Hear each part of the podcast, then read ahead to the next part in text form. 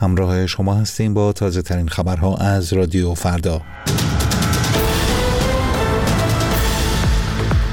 گروه ویژه اقدام مالی اف ای تی اف ایران را در فهرست سیاه خود باقی نگه داشت. گفتگوهای پاریس درباره مذاکرات آتشبس غزه آغاز شد. و سنتکام اعلام کرد حمله حوثی‌ها به کشتی روبیمار لکه‌ای نفتی به وسعت بیست و نه کیلومتر ایجاد کرده است. با سلام به شما شنوندگان عزیز رادیو فردا، خوش آمدید به این بخش خبری. بر اساس تازه ترین طبقه بندی گروه ویژه اقدام مالی اف ای تی اف، نام ایران همچنان در فهرست سیاه این گروه باقی ماند.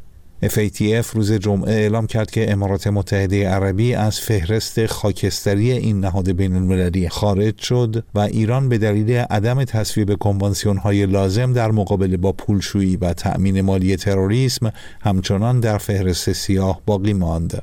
لوایح مربوط به اف ای تی اف در ایران به تایید شورای نگهبان نرسید و مجمع تشخیص مصلحت هم در سال نود و نه با بررسی دوباره آنها مخالفت کرد. مخالفان گفتند در صورت تصویب این لوایح، کمک‌های مالی جمهوری اسلامی به گروه‌های نیابتی مانند حزب الله لبنان با مشکل مواجه خواهد شد.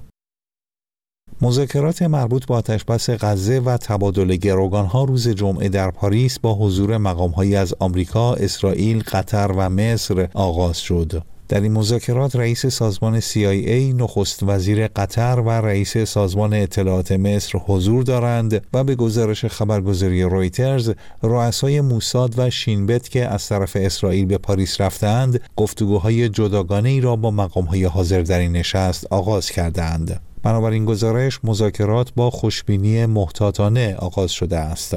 وقفه قبلی در جنگ غزه حدود سه ماه پیش و به مدت شش روز برقرار شد. گروه حماس که از سوی آمریکا و اتحادیه اروپا تروریستی شناخته می شود، در یورش خود به خاک اسرائیل حدود دویست و چهل نفر را گروگان گرفت و حدود نیمی از این افراد در وقفه قبلی با زندانیان فلسطینی مبادله شدند. فرماندهی مرکزی ایالات متحده سنتکام اعلام کرد حمله هفته گذشته حوثی‌ها به کشتی فله‌بر روبیمار محیط زیست دریای سرخ را به خطر انداخته است.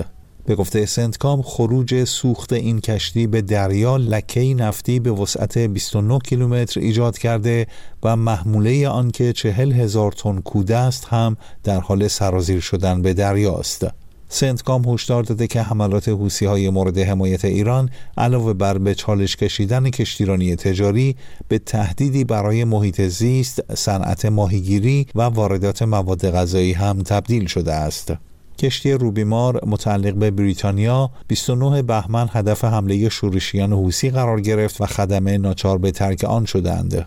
به گفته سنتکام، این کشتی در حال حاضر لنگر انداخته اما آب در حال نفوذ به آن است. در آستانه ورود به سومین سال تهاجم نظامی روسیه به اوکراین، وزارت خزانه داری آمریکا بیش از پانصد تحریم جدید را علیه اشخاص و نهادهای مرتبط با این تهاجم اعمال کرد. بخشی از این تحریم‌ها به شرکت‌های روسی مربوط می‌شوند که قطعات پهپادهای ارسال شده از ایران را سرهم می‌کنند.